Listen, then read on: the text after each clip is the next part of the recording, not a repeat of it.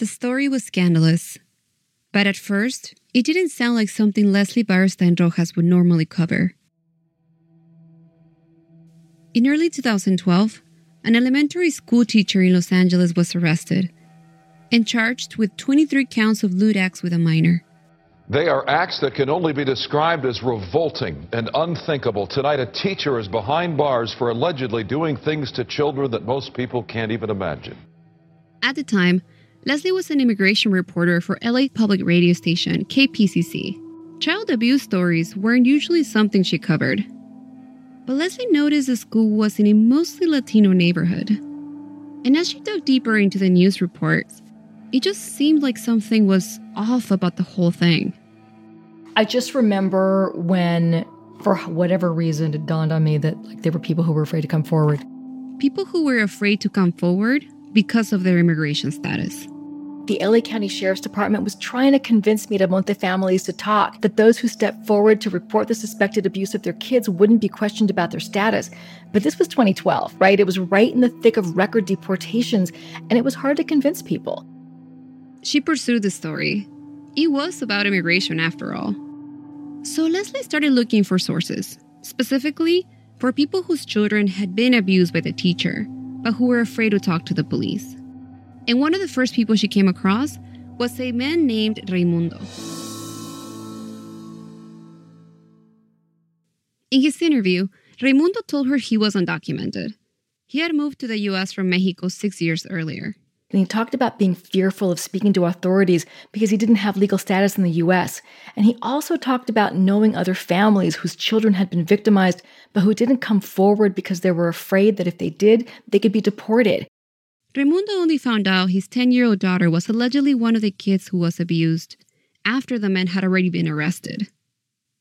Raimundo didn't feel comfortable going to the police, so he decided to go to his daughter's school instead. Raimundo told me back then that he'd gone to the school to try and speak with the principal, that he'd been told the principal was busy and that he had to talk to a sheriff's official. He said, I didn't want to. I thought they were going to ask me for identification. So he left. Not trusting the police? That's nothing new for immigrants. But in 2012, Raimundo had even more reasons than usual to be afraid. DHS was on its way to breaking the record for most deportations in a year, and not for the first time under Obama or the last. In a program called Secure Communities, S-Comm for short, was largely to blame. By connecting local and federal databases, S-Comm effectively made local law enforcement an extension of ICE. It meant that anytime an individual is arrested and booked into a local jail, for any reason, their fingerprints are electronically run through ICE's immigration database, and then they could be detained. This effectively expanded the ability of ICE to reach deep into communities.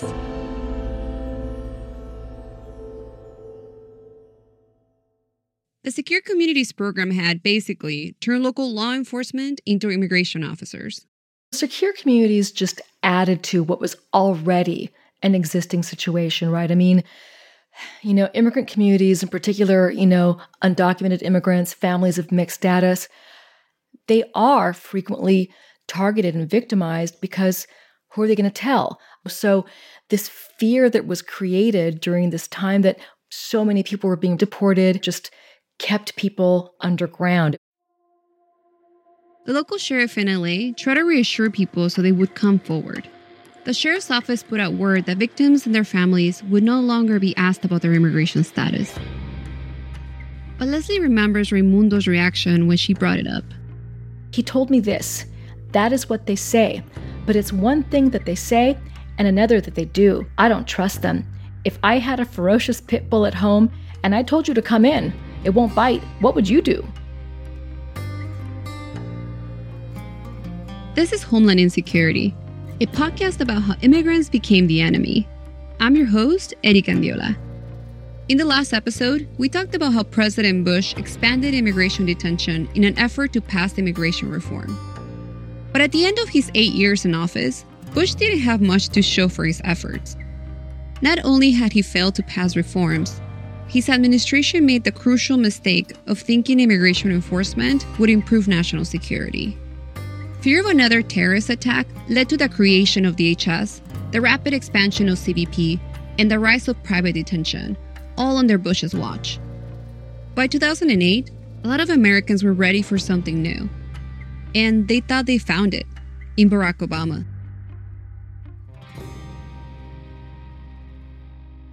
You probably remember his campaign slogan.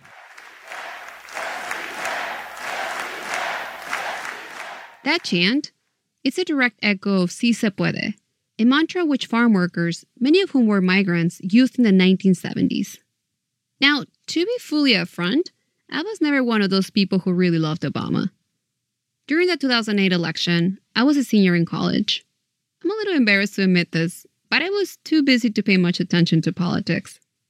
But for people who were paying attention, he seemed like he was going to be really good on immigration. You know, he was supposed to bring hope and change and all that. I believe we can keep the promise of our founding. The idea that if you're willing to work hard, it doesn't matter who you are, or where you come from, or what you look like. Around the same time that Obama was elected, I started getting involved in immigration advocacy. A couple of years earlier, Arizona had passed a law that denied in state tuition and financial aid to undocumented students like me. As a result, in 2009, I lost all the scholarships I had worked so hard for. I almost had to drop out of school. It made me realize how vulnerable I was, and so many others too. It was one of the most stressful periods of my life, but it was also a pivotal moment that introduced me to the undocumented youth movement. To other young people in the same situation, people who are tired of living in the shadows. That's when I became an activist. I started meeting a lot of other undocumented students who were also fed up. Most of us had lived in the US since we were kids, but as far as the government was concerned, we would never be Americans. I hoped that Obama would change things. He seemed like a reasonable guy, smart too, and a Democrat. That meant he had to change things in favor of the powerless, right? And eventually, some things did change in the right direction. But it took a lot of pressure from us, from the undocumented youth movement. In 2012, Obama signed into law a program that would help people who came to the US as children, like I did. The program was called DACA, that stands for Deferred Action for Childhood Arrivals. I'm a DACA recipient. It doesn't mean I have legal status like someone with a green card. It just means that for a while, the government promises not to deport me. DACA recipients are relatively a small group 700,000 people out of between 10 and 12 million undocumented immigrants. You have to check a lot of boxes to qualify for DACA. I qualified, and so did my little brother, but some of my siblings were too old to apply, so they are still undocumented. That means no driver's license, no work permit, and a lot more fear that they could be deported. But DACA is in danger. It's currently before the Supreme Court, and that case could be decided any day now. By the time this podcast comes out, it's very possible that the court will either end the program or make it very vulnerable, which means I could easily be undocumented again. Everything is uncertain.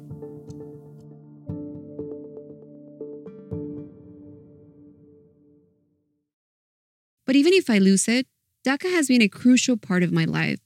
It's made it possible for me and my brother to help support the rest of our family and give back to our community. But it's just about the only good thing Obama did for immigrants while he was in office. A lot of his policies were pretty awful. Policies like S-Comm. It's one of the reasons some people call him deporter in chief. You know, when we talk about what is the driver or what is the cause, of the numbers of people who are are deported from the United States every year, hands down, Secure Communities wins that contest. This is Jenny Pasquarella.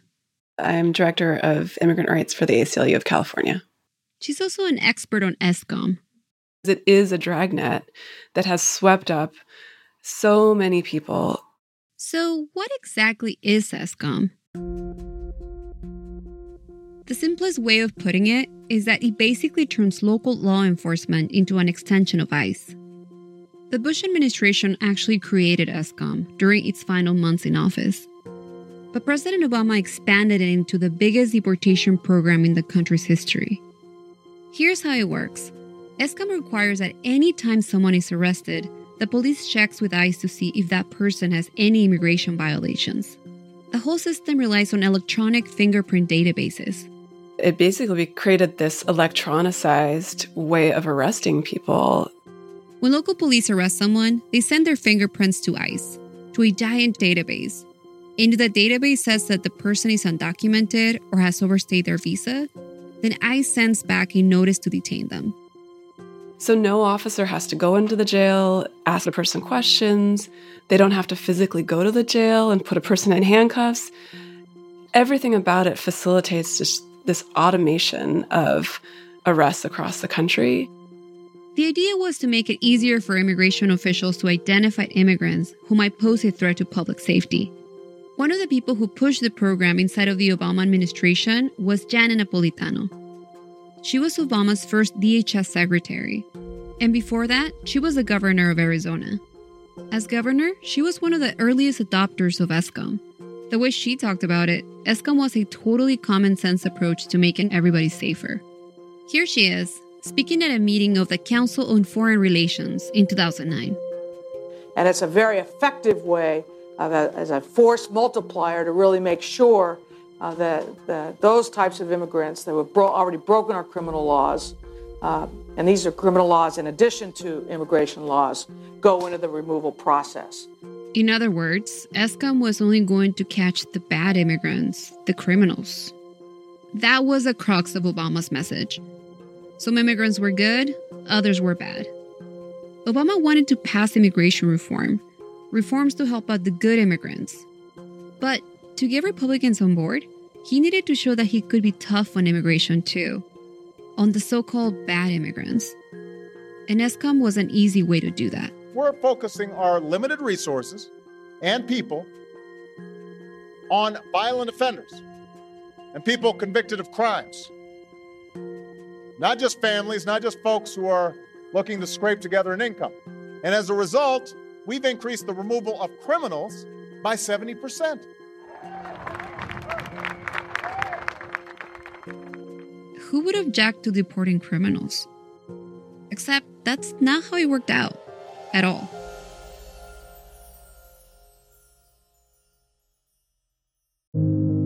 My name is Sarah Valdez. I'm the co director of the children's program at Raices. Everyone's seen the images of the kids at the border after they've been separated from their parents and then thrown in a cold cement cell. Those are our kids. Those are the kids that the Raices Children's Program represents. After everything they've been through, they have to go through an immigration court process, and we help advocate for them, fight for them, defend them so that they can stay here in this country legally and be safe. I have clients that are very young. One of my youngest clients right now is seven. And when I go into court with her, it's me and a seven year old. Her feet don't touch the floor. We really feel like we're a part of these kids' lives and we take pride in their accomplishments and we get excited for them when something good happens in their case. We get excited for them when they tell us good news, like they did really well on their math test or when they talk about their favorite teacher at school. Our work depends on you. Donate at homelandinsecuritypodcast.com. Jenny Pasquarella, the ACLU lawyer, started seeing problems with S-Comm really early on. The program? It wasn't so much a magnet for immigrants with criminal records. Rather, it was a net for all immigrants. As a result, it wasn't just criminals who were getting caught. Sometimes the immigrants who were detained were actually victims of crimes. Pasquarella remembers one case where an undocumented woman called the police on her abusive boyfriend. The police arrested her instead and sent her fingerprints to ICE. She then got caught up in the system. And so that, for me, was an important case in really beginning to open up the conversation about look, they say that this program is just to, to catch people who have serious convictions but they're going after people who are victims of crimes, who have not even been charged with the crime, let alone been convicted of one. I've seen this happen so many times. People who come forward and file a complaint about being abused, being attacked, and then somehow instead of justice, they get handcuffs, a cell, an immigration judge. They end up in the system. In the first two years of S-Comm, the government deported almost 64,000 people through the program. And to call them criminals is a big stretch. Just under 40% had a misdemeanor at worst. Some were picked up for small infractions, like loitering or getting a speeding ticket. And just over 25% were never convicted of any crime. These weren't the bad immigrants that Obama promised. They were just regular people everyone is subject to the possibility that you could get that knock on the door or you, you know, end up in police custody for whatever reason and can get swept up into a system where you don't belong. And all because there's not the sufficient checks to ensure that this agency is not is not abusing people's rights, is not going outside the bounds of what is permitted in our constitutional system. The lack of checks has caused a lot of damage to a lot of families, including mine. In 2010, as S-Comm was really ramping up, Arizona's legislature passed a law called SB 1070. And we begin with the most controversial section of our state's immigration law, the Show Me Your Papers provision. It is about to go into effect. This after a federal judge says police can ask for proof of citizenship from people they think are here illegally. The law made it so that the police officers could ask anyone they suspected of being undocumented to prove their immigration status. The cops didn't even have to arrest you first. Practically, that meant not only were immigrants being stopped regularly to show their papers, but anyone who looked vaguely like they could be from another country. Anyone Latinx, basically. They also stopped a lot of Native American people. If your skin was brown, you were a suspect, more or less.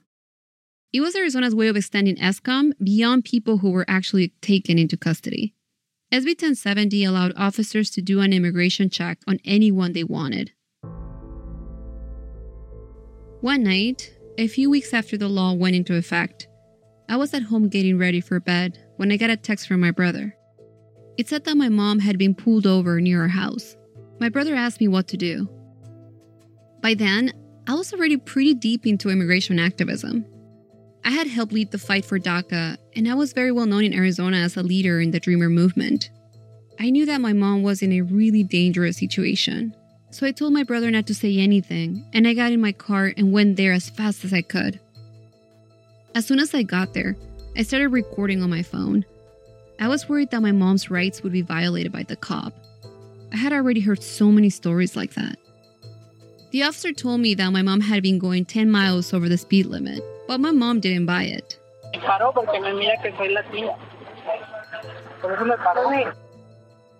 It's a little hard to hear, but my mom told me that the officer pulled her over because she's Latina. And I believe her. She's a super careful driver. She knows that getting pulled over can lead to being deported. But the officer was demanding to see her papers. This was what SB 1070 was all about. My mom didn't have her ID on her, so I offered to go home and get it. Well, you know what? Before all the games, the address, and the right to remain silent, all that crap, maybe, but now, no. The officers said they were being nice by not arresting my mom for not carrying her ID, but they were still going to take her in to be photographed and fingerprinted. My mom kept asking me, Can they do that? Honestly, I didn't really know. But in the moment, it didn't seem like we had a lot of options. So they took her in, and I followed the police car to the jail. They wouldn't let me inside the building, so I waited in my car.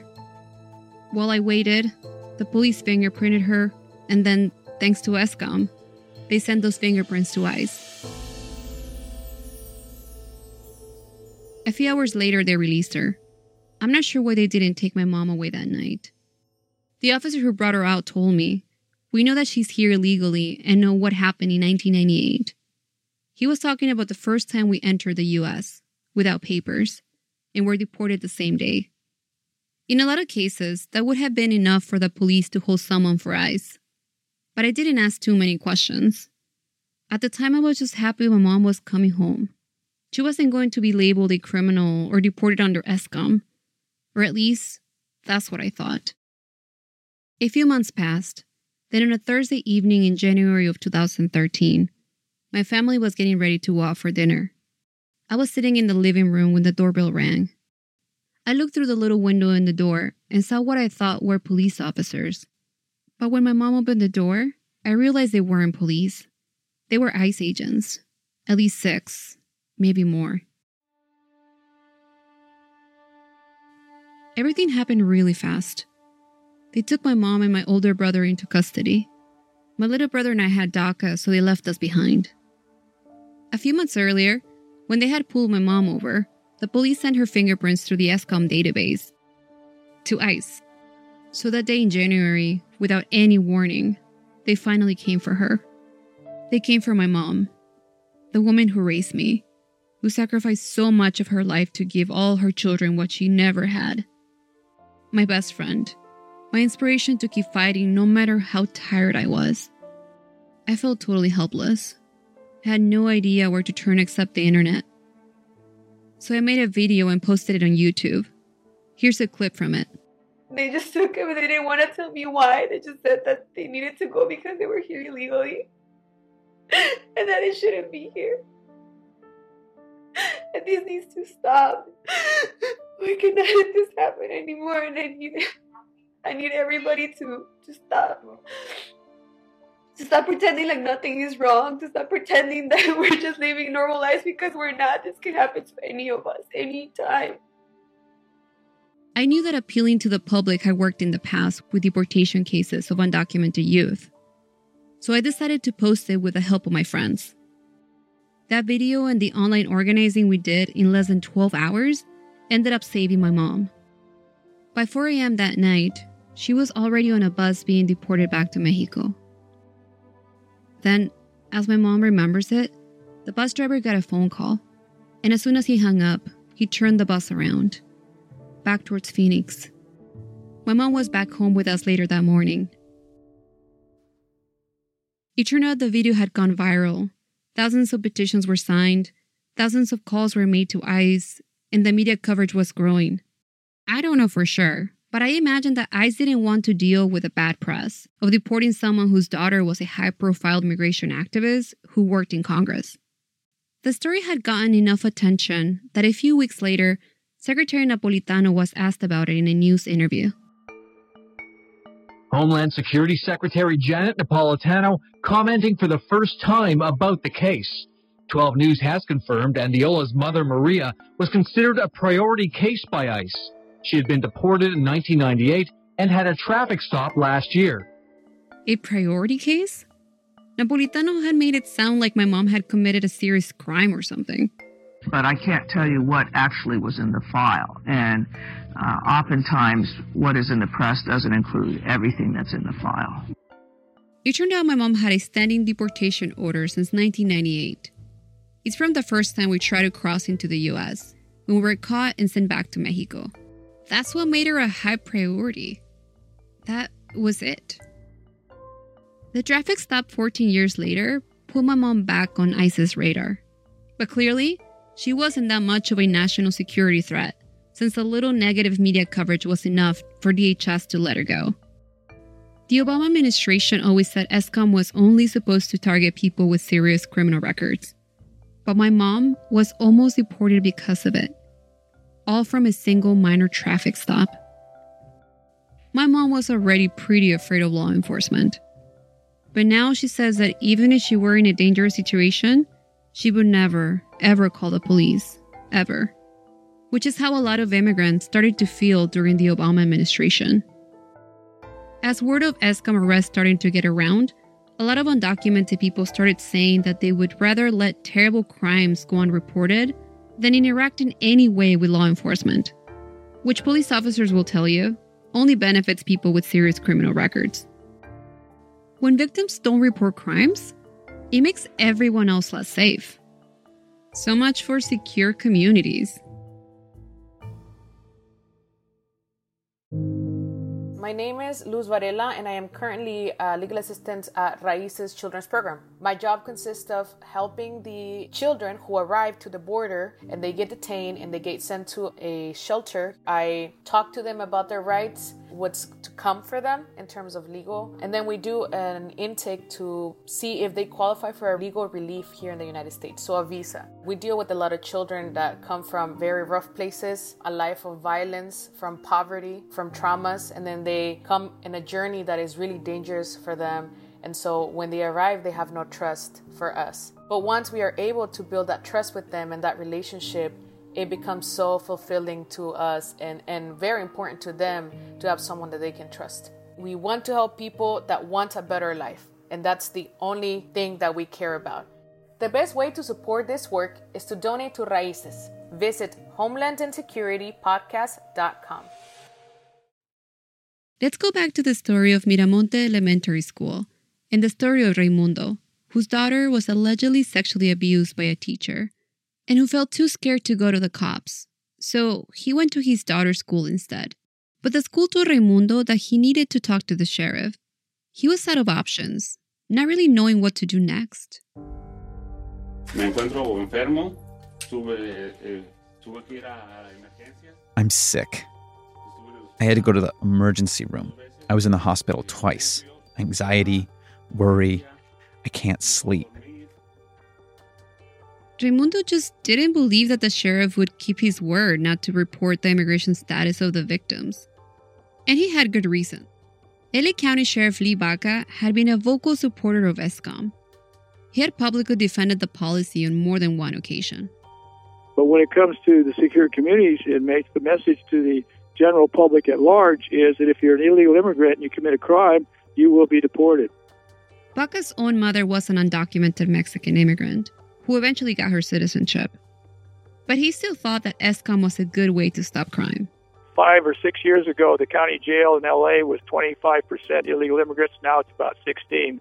I think the immigrant community that's here illegally are doing a much better job in making sure that they don't violate any laws. But that's not really the case. In fact, several studies have found that S-Comm had zero effect on reducing crime, but it definitely impacts people's willingness to report crimes. As much as Raimundo wanted justice for his daughter, he also didn't want to be deported. Here's Leslie Berestein Rojas again. So, like several other parents, he sidestepped law enforcement and went directly to a lawyer to file a personal injury lawsuit against the school, which he felt was safer. Those lawyers arranged a press conference for Raimundo to tell his story and to encourage other undocumented families to seek out representation. Raimundo hid his face from the cameras. He didn't want to be recognized. Tenemos a una grandísima abogada. He's saying, We have a great lawyer. Que levanten su voz. Raise your voices. No estamos solos, no estamos solos. We are not alone.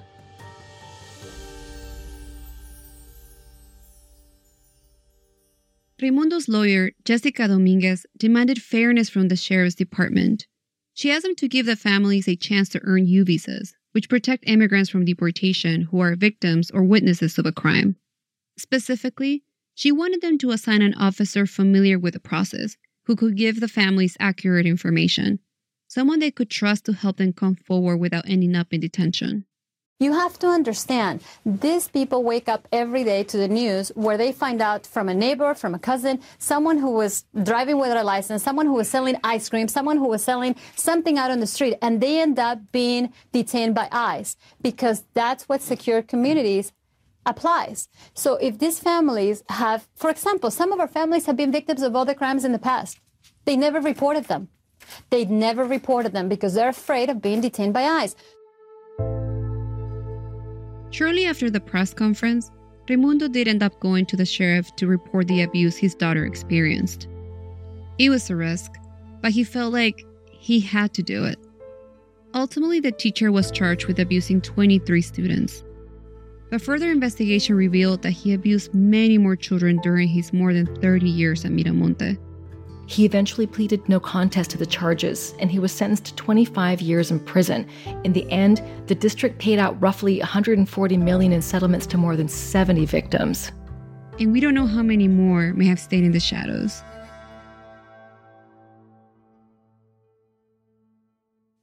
What happened in Miramonte was an extreme case but other cases of victims not wanting to come forward were playing out across the country.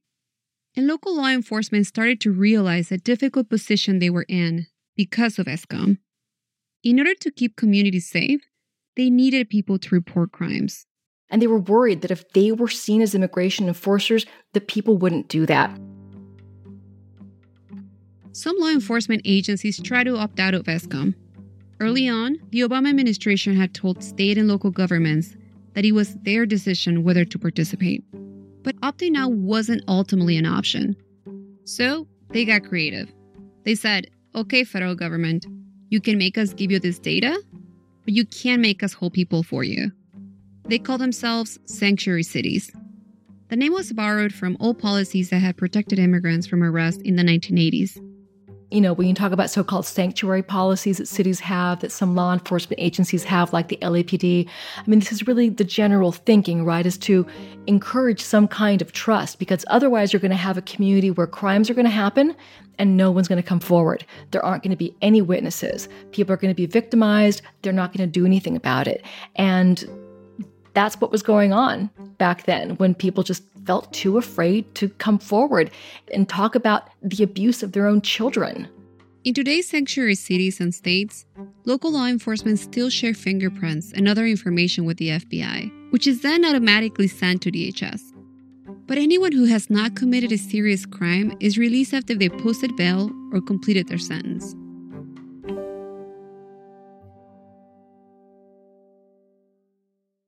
To a lot of people, the idea of a sanctuary city is really dramatic, but they are basically doing what DHS promised S-Comm would do in the first place.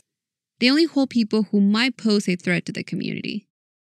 Not everyone who comes into contact with the police has committed a serious crime. There was this narrative of good immigrants versus bad immigrants, and that the administration would focus on deporting the supposedly bad ones. And of course, it's not nearly as black and white as this, right? There were a lot of people caught up in the gray area. People like my mom. She was treated like a bad immigrant, a threat to society. But why? Because she had been caught 14 years earlier trying to cross the border to escape her violent husband? Or because of a minor traffic stop? Attorney Jenny Pasquarella said S-Comm makes it easy to essentially brand any immigrant as a criminal. I think that this is ultimately a racist narrative that has fueled a lot of the um, very severe anti immigrant policy initiatives that, ha- that we've seen under the Trump administration. But really, the Obama administration sadly laid the groundwork for that.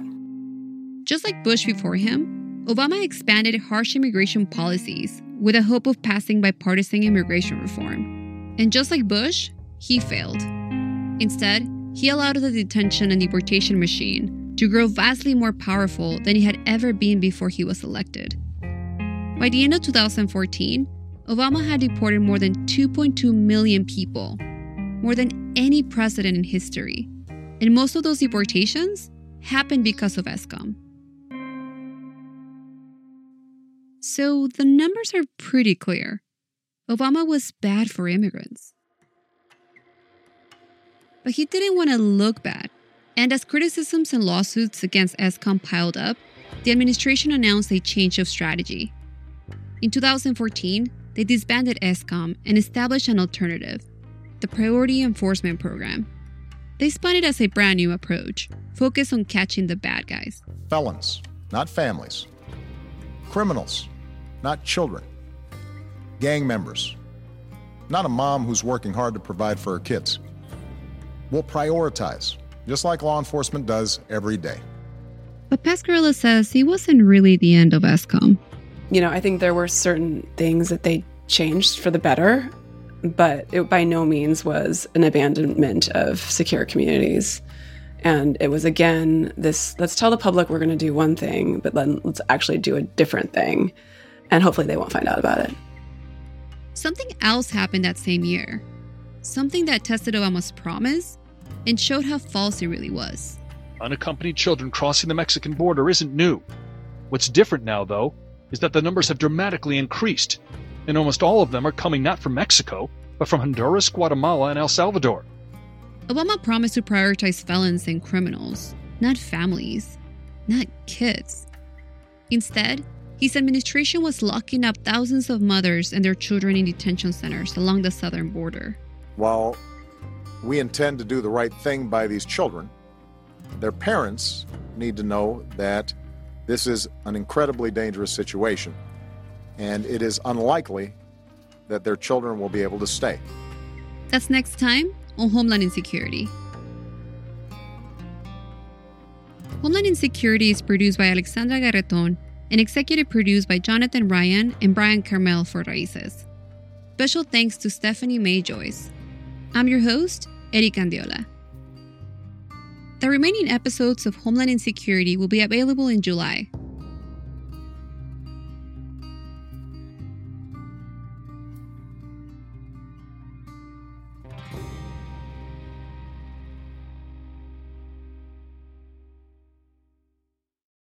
If you're moved by what you've learned in this podcast, then we need you now more than ever to get involved in the fight for migrant justice. Go to raicestexas.org to learn more. And one more thing we're getting a lot of really disturbing comments on Apple and other platforms. Stuff like, you're here illegally. When you read these, you can tell it's from people who didn't even listen to the podcast. They just want to attack me because I'm an immigrant. The best way to help us fight these kinds of attacks is to rate the podcast and leave a review. If you listen this far, we absolutely want to hear from you.